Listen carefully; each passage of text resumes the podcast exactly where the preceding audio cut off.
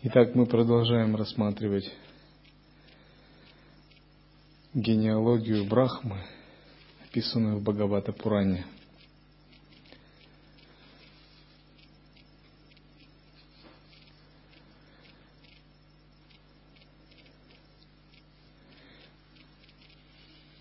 Чтобы контролировать и развивать ведическую цивилизацию, Брахма создал Ману. В каждую эпоху есть свой Ману. Мистическое существо, изначальный первопредок. У Ману был Прияврата, второй сын Ману, известный царь, величайший святой и ситха, который обрел джняну.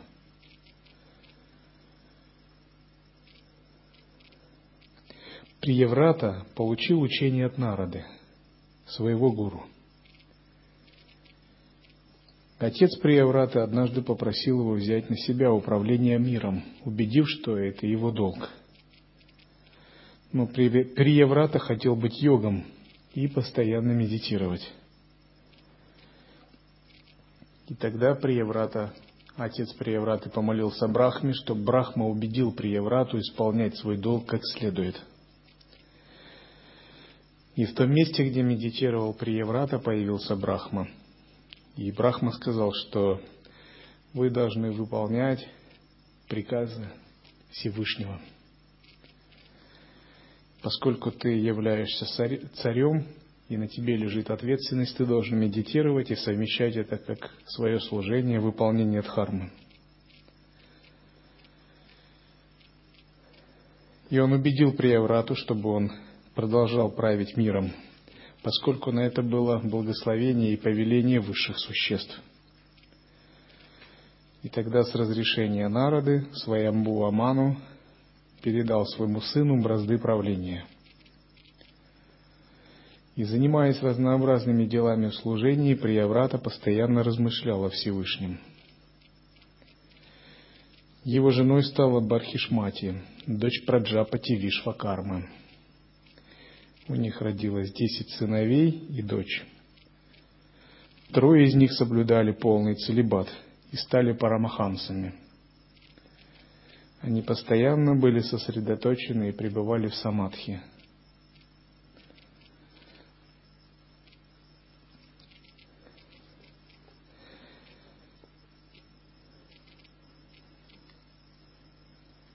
Однажды Махараджа Прияврата покинул царство ради выполнения тапаса. И тогда его сын Агнидхара стал правителем Джамбудвипы, того места, которое сейчас называется землей. Махараджа Агнидхара захотел, чтобы у него родился сын. И ради этого желания он тоже предпринял суровую аскезу в пещере на горе Мандара. Узнав о желании Агнидхары, Брахма послал в его уединенную обитель небесную деву Пурвачитти. Эта дева предстала, предстала перед Агнидхарой во всей красоте и великолепии. И Агнидхара был очарован ею, и она согласилась стать его женой. И провела с ним несколько лет, а затем вернулась снова в свою небесную обитель. И за это несколько лет у Агнидхары и Пурвачитти родилось девять сыновей. Набхи, Кимпуруша, Хариварша и Лаврита, Рамьяка, Хиранмая, Куруп, Хадраша и Китумала. В конце жизни любовное чувство у царя Агнидхары было не до конца удовлетворено, и он постоянно думал о своей небесной жене. Поэтому в следующей жизни он родился на Питре-Локе, в мире духов, в измерении, где и жила эта небесная дева, которая на время не зашла для зачатия детей.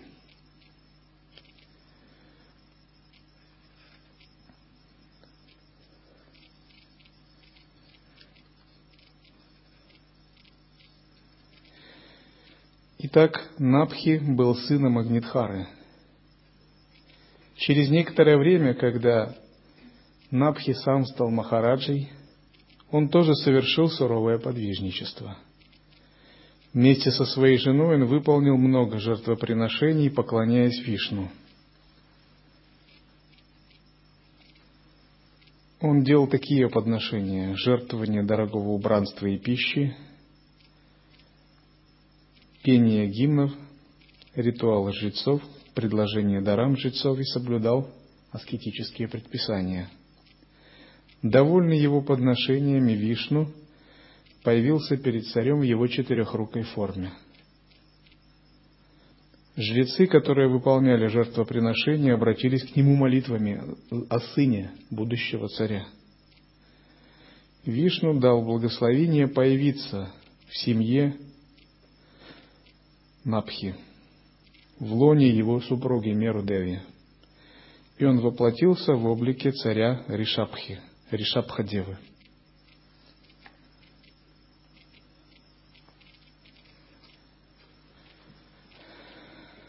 Ришабха считается одним из воплощений Всевышнего. Это знаменитая инкарнация, и мы рассмотрим подробнее ее.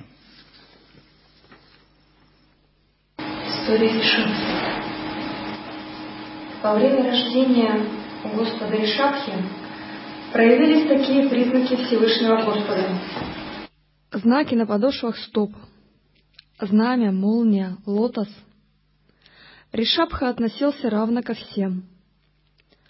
Он полностью подчинил чувства и ум и не стремился к материальному наслаждению. Он явил все добродетельные качества, воспеваемые поэтами: хорошо сложенное тело, доблесть, силу, красоту, величие, могущественное воздействие и решительность.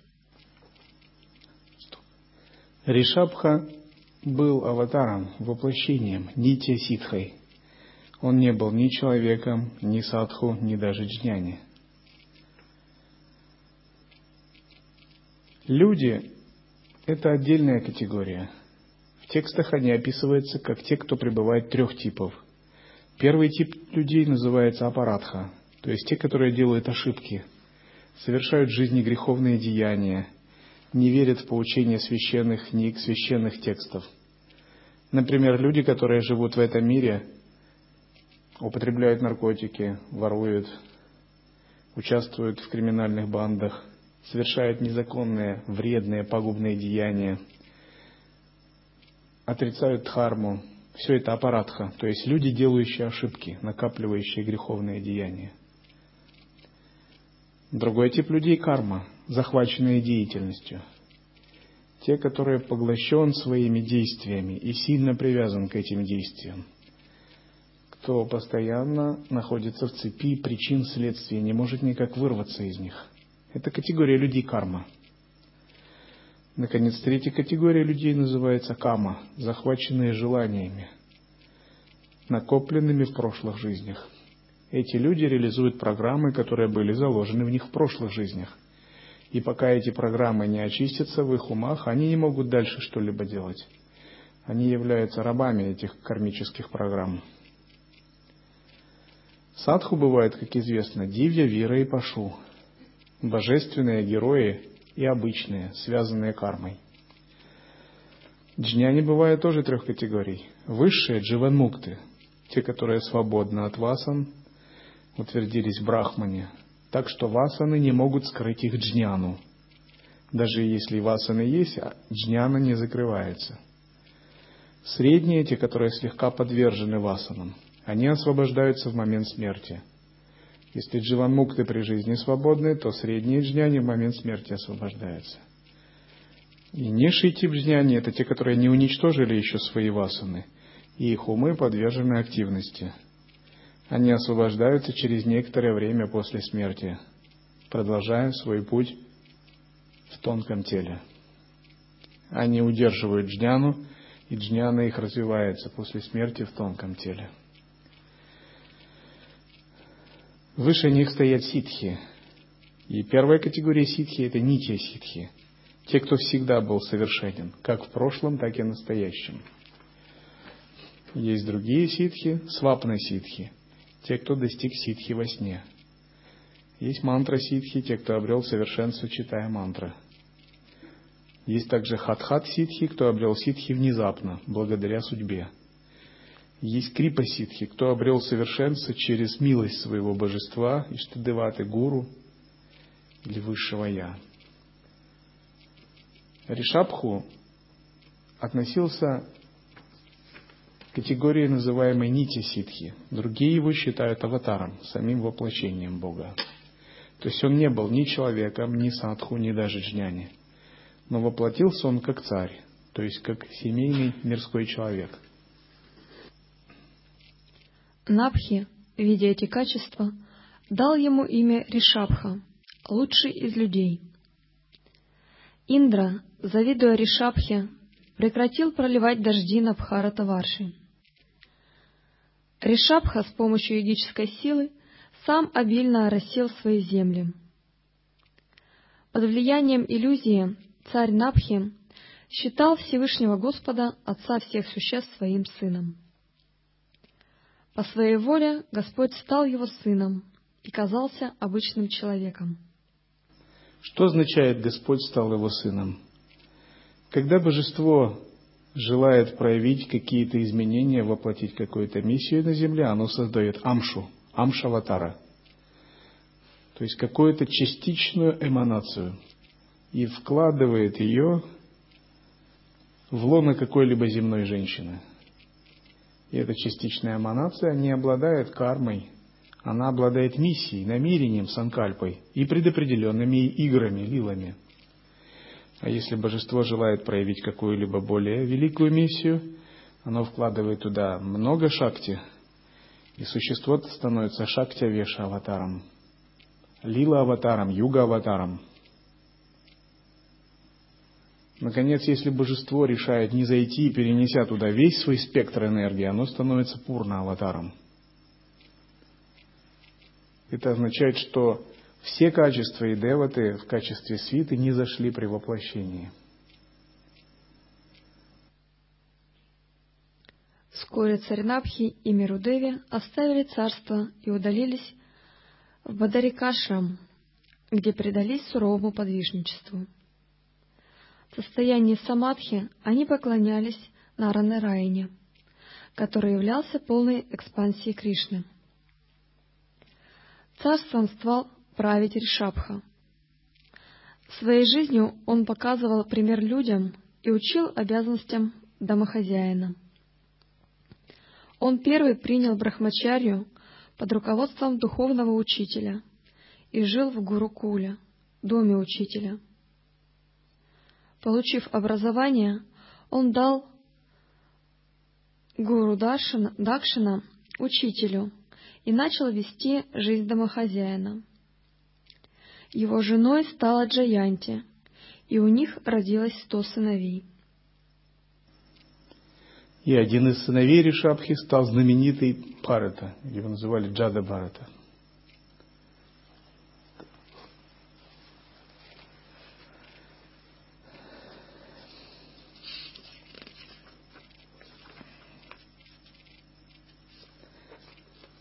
Ришабха давал наставления своим сыновьям. Он говорил так, что вы не должны стремиться к чувственным удовольствиям, которое подобно даже собакам и свиньям.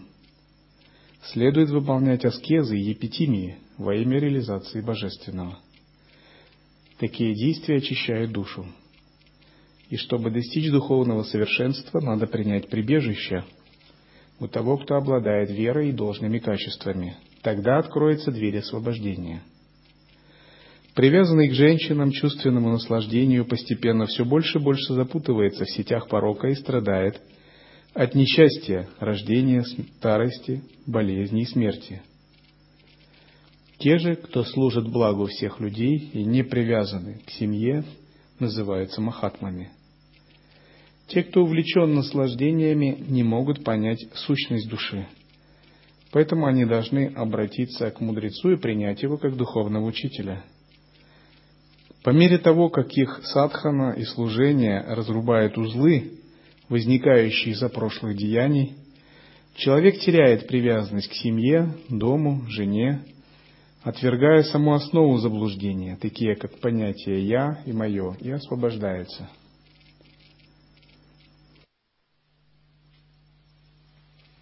Ришабха продолжал. «О сыновья, примите духовного учителя, верьте во Всевышнего Господа и возлюбите Его, откажитесь от страстей и возвысьтесь над двойственностями счастья и страданий. Пытайтесь осознать несчастное состояние воплощенного существа в материальном мире». Состояние существа, воплощенного в материальном мире, называется несчастным. И даже это, если такое существо обладает всеми атрибутами материального счастья, это все равно трудно назвать счастьем, поскольку раздираемый желаниями привязанности ум никогда не может найти свою сущность, основу.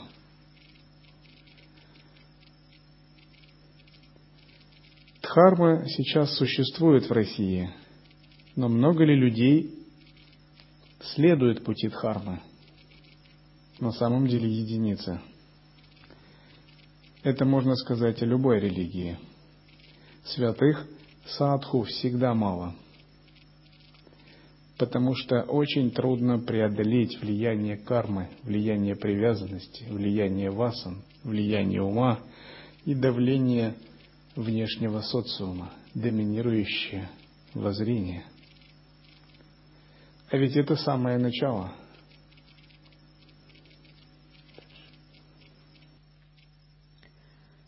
Совершайте подвижничество, тапасью, ради преданного служения. Принимайте участие в беседах о Боге и всегда общайтесь с преданными Богу. Воспевайте и восхваляйте славу Господа и относитесь равно ко всем. Оставьте вражду, гнев и скорбь. Не отождествляйте себя с телом. Изучайте Писание. Живите в уединенном месте и упражняйтесь в управлении жизненной силой, умом и чувствами. Верьте ведам. Соблюдайте целибат. Совершайте свои предписанные обязанности и откажитесь от ненужных разговоров. Всегда думайте о Всевышнем. Практикуйте бхакти-йогу. Будьте терпеливы и совершенны в знании. С помощью этих средств вы освободитесь от невежества и стремлений к действиям ради плодов и уничтожите узел в сердце.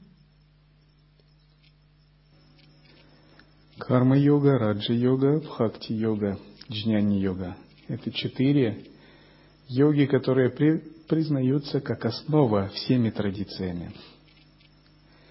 Для того, чтобы следовать по пути учения лая-йоги, мы в той или иной степени должны овладеть и пройти эти виды йоги. Карма-йога учит непривязанности в действии. Бхакти-йога учит почитанию более высоких существ и очищает ум. Раджа-йога дисциплинирует ум и концентрирует сознание, заставляет стать или дарует возможность стать владыкой своих чувств. Джняна-йога дает основу воззрения, философию, анализ, вивеку и готовит нас к распознаванию естественного состояния. Вся дальнейшая садхана – это углубленный курс джняна-йоги. Вся лая-йога – это углубленная, очень высокопрофессиональная джняна-йога. Но мы должны заложить основу в виде карма, раджа, бхакти-йога. Для дальнейшего совершенствования вы должны оставить эти средства. То есть не стоит привязываться к самому пути освобождения. Невежественные люди, действующие благочестиво или неблагочестиво, должны заниматься преданным служением. Если человек попадает в рабство из-за действий своего ученика или сына, лишенных духовного видения, какая ему польза от этого? Тот, кто не может освободить подчиненных ему от повторяющихся рождений и смерти, не должен становиться духовным учителем, отцом, мужем, матерью и почитаемым божеством. Если слепец идет по пути порока, как разумный может позволить ему продолжать опасный путь? Ради временного наслаждения люди создали общество ненависти и ввергли мир в океан страдания. Эти слова были сказаны много тысяч лет назад, но такое впечатление, что это сказано о нашем нынешнем мире. Люди по-прежнему продолжают приносить друг другу страдания из-за того, что пребывают в невежестве.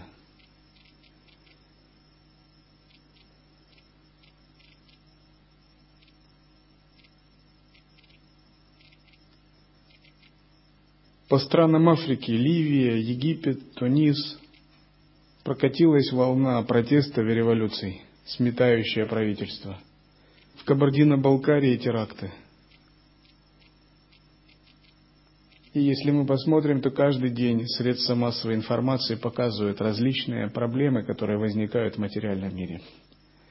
Эти проблемы происходят из-за того, что у людей есть разные цели в жизни, разные интересы, и они никак не могут договориться, они очень эгоистичны, и они пытаются действовать, не учитывая интересы других. Их воли сшибаются, сталкиваются, выливаются в конфликты. И это происходит постоянно. Ришабха продолжал. Существа, обладающие жизненной силой, растения, выше минеральной формы жизни, выше неподвижных растений, черви и змеи. Животные, имеющие развитый разум, бодха-ништха, выше змей. Люди выше животных. Выше людей духи, праматха, ибо они не имеют материальных тел. Гандхарвы выше духов, ситхи выше гандхарвов. Выше ситхов кинары, а выше кинаров асуры. Выше асуров полубоги. Обычно мы не используем термин «полубоги». Это термин любят вайшнавы. Мы говорим просто «боги». У нас разница в терминологии. А среди богов Индра высший. Выше Индры сыновья Брахмы. Среди них лучший Шива. Выше Шивы Брахма. Но Брахма подчинен мне, Всевышнему Господу. Когда мы рождаемся в мире людей, это указывает на то, что мы занимаем определенную ступень в эволюционной иерархии живых существ. Например, мы выше животных, неподвижных растений и минералов по степени проявления сознания. Но духи выше нас многие, обитающие в мире предков. Выше духов небесные существа гандхарвы, а ситхи выше гандхарвов. Выше ситхов другие небесные существа кинары, а асуры древние, первопредки вселенной, которые еще древнее богов, выше ситхов считается. Ну такие, например, как Майя Данава, который создал подземный мир. Выше не означает мудрее, это означает обладают большей шакти, большей силой. Все миры ниже Муладхары, Била Сварга, райские измерения, созданные в нижних мирах, относятся к миру асуров. Один из величайших асуров – это Майя Данава, зодчий нижних магических миров. Эти миры также называются янтра, технократические миры. Они владеют очень высокими магическими технологиями, все виды магии происходят оттуда. Асуры считаются как бы древними первопредками Земли и множества измерений в нашей Вселенной. Однако боги выше асуров, И среди богов самый высший Индра. Индра – это совершенный ум, который владеет нашей Вселенной, состоящей из пяти элементов. Но Индра также не самая конечная инстанция. Брахма, Вишну, Шива – три божества, управляющие фундаментальными энергиями, еще выше его. И когда человек говорит: а зачем мне Брахмой становиться? Я хочу просто достичь освобождения. Сразу могу сказать: не спешите, вы не станете Брахмой сразу, даже если очень захотите. Брахмой стать надо обладать очень высоким духовным уровнем. Вы хотя бы ситхой станьте. Это очень высокий уровень, это очень высокая ступень. То есть это как бы самая высокая должность во Вселенной. И каждое живое существо, двигаясь по пути эволюции, когда-нибудь становится божеством категории Брахма. То есть невозможно приблизиться к полной реализации, не пройдя эту ступень. То есть ты получаешь такое божественное тело. А перед тем, как стать Брахмой, ты становишься Деватой, подобным Индре. А перед тем, как стать Индрой, ты становишься ситхом или гандхарвом, кем-нибудь в этом роде. То есть ты обязательно проходишь эту эволюцию. А если тебе из человеческого тела не удастся стать ситхом, ты станешь питрисом, духом. Духом, обладающим определенной долей просветления, магическими силами и продолжив развитие из Питре-Локи. А если тебе не удастся даже стать таким питрисом в чистой стране, то ты снова родишься человеком. Таков путь развития.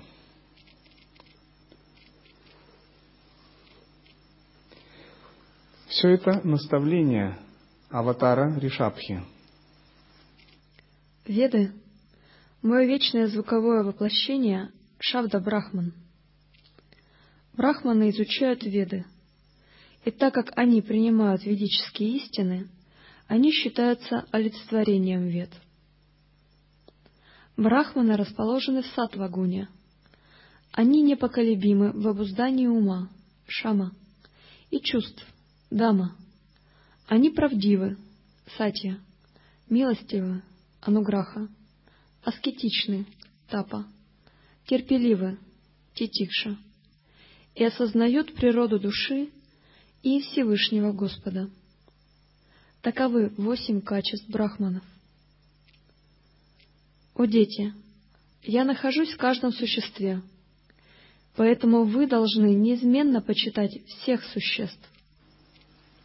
Качество брахмана – это также качество хорошего монаха. Практикуя садхану, наша задача – выращивать в себе такие качества. Это качество светоносности, сияния. Из этих качеств недалеко до освобождения, недалеко до просветления. Всеми силами следует одолевать тамас и раджас. Пока тамас и раджас не одолен и не изжит, невозможно надеяться на высокое рождение, на просветление. Ну, как бы с тамасом и раджасом ангелы на небесах запрут дверь, не пустят. Скажут: тебе надо очищаться дальше. Твои вибрации не позволяют войти сюда. Поэтому вся наша жизнь – это терпеливое очищение собственного раджаса и тамаса. И когда ваш раджас и тамас очищен, вы открываете по-настоящему внутри себя глубокую мудрость. Вы являетесь тем человеком, которого уважают, доверяют, который обладает мудростью и ясностью. Вокруг такого человека нет конфликтов, всегда есть гармоничное поле. Такой человек является источником вдохновения для других. Он является источником радости. Его называют восторг санги, духовной общины, надежда санги. Но если взять человека, у которого много тамаса, много раджаса, то он может быть носить звание головная боль санги. И задача каждого практикующего – это сразу контролировать свой тамас, раджас, чтобы он не был головной болью.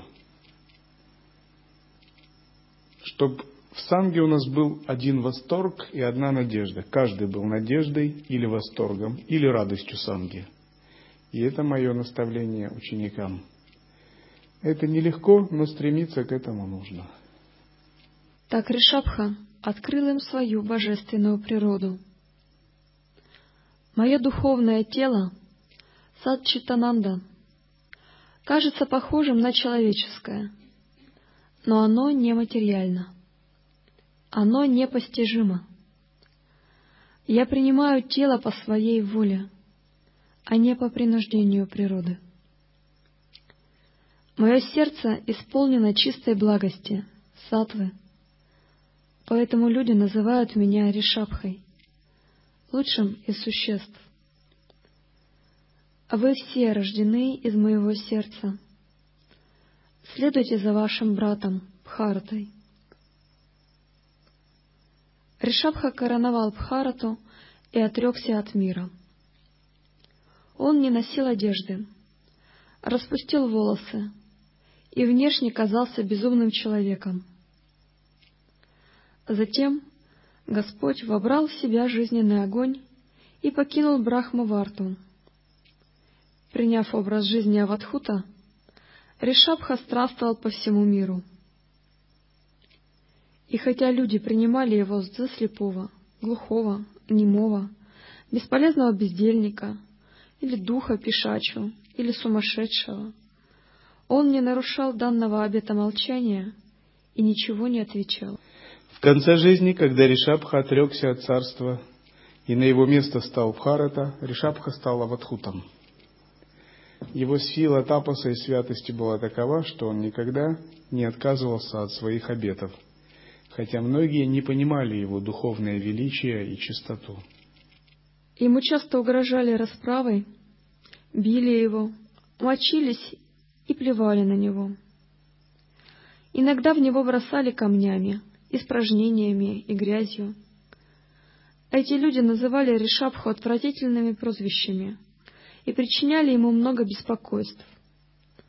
Но он не обращал на это внимания, ибо знал, что тело предназначено для такой участи. Он пребывал в духовном трансе и не обращал внимания на оскорбления. Ришабха по-настоящему был реализованным святым с рождения, с самого воплощения, поскольку он был воплощением Вишну. И у него был реализован единый вкус. И обычно, когда кто-то из людей среди ситхов достигает подобного уровня, говорят, что он достиг высшей стадии тантрийского поведения, состояния собаки-свиньи. Ришабха видел весь мир как проявление чистого измерения, мандалу. Даже когда его кто-либо оскорблял или плевал в него, он рассматривал это как форму даршана, как благословение. Он осознавал различие духа и материи. Ришабха принял обет Аджагара, то есть образ жизни питона. Питон не двигается и ест только то, что само входит в его пасть. Многие аватхуты, особенно в конце жизни, выполняют обет Аджагара Садхану, Садхану питона. Они остаются на одном месте и не покидают его в течение многих лет. И они довольствуются тем, что поднесут им. Я читал про одного садху, которого звали Отец Довольный, который восемнадцать лет жил у одного магазина. Он сел и не вставал с места, зимой, летом, во время дождя. Иногда ему что-то жертвовали, он всегда лежал, как питон около этого магазина. Не сходил никогда с места. Монашеская садхана чем-то напоминает такую Аджагара садхану. Мы находимся в одном месте и стараемся быть довольным своим положением, чтобы не тратить время и медитировать.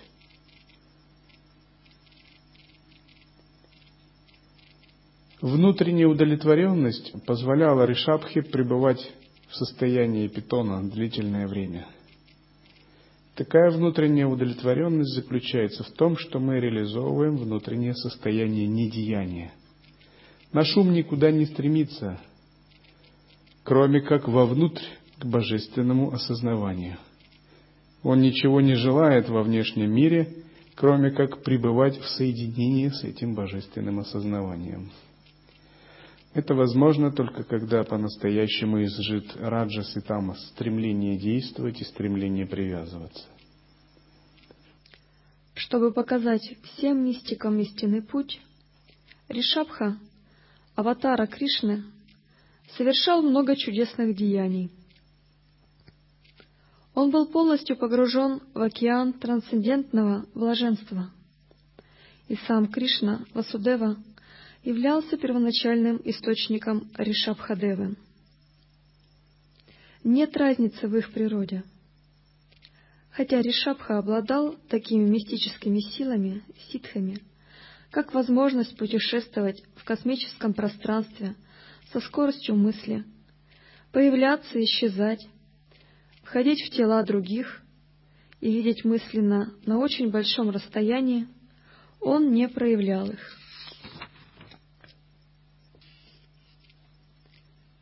Ришабха покидает тело. Когда карма сжигается огнем знания, то сразу проявляются духовные совершенства и мистические силы. Обычный йог пленяется мистическими силами, и его духовное развитие прекращается. Поэтому совершенные йоги не стремятся к мистическим силам. Так как ум очень беспокоен, его надо постоянно контролировать. Из-за беспокойного ума даже продвинутые йоги иногда падают. Ум настолько беспокоен, что побуждает даже совершенных йогов к чувственному наслаждению. Поэтому Ришабха для наставления всех йогов показал, как надо покидать тело. Путешествие по Южной Индии, по провинциям Карната, Конка, Венка и Кутака, Ришабха оказался в окрестностях Кутакачала. Там внезапно возник лесной пожар, который сжег лес и тело Ришабхи. Считается, что Ришабха-дева воплотился для того, чтобы спасти людей из объятий Майи. Он установил духовные законы, которые до сих пор поддерживают дхарму. Являясь потомком Ману и самого Брахмы по своей династической линии, он был отцом другого великого святого, Бхараты.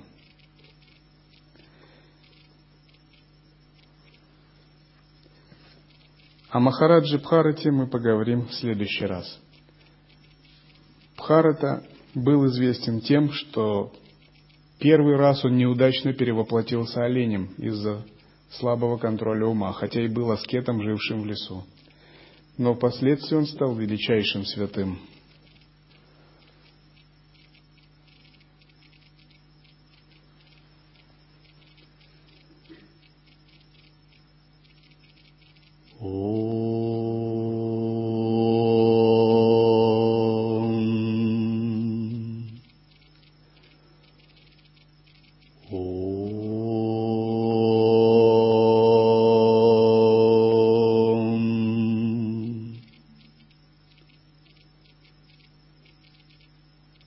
Oh.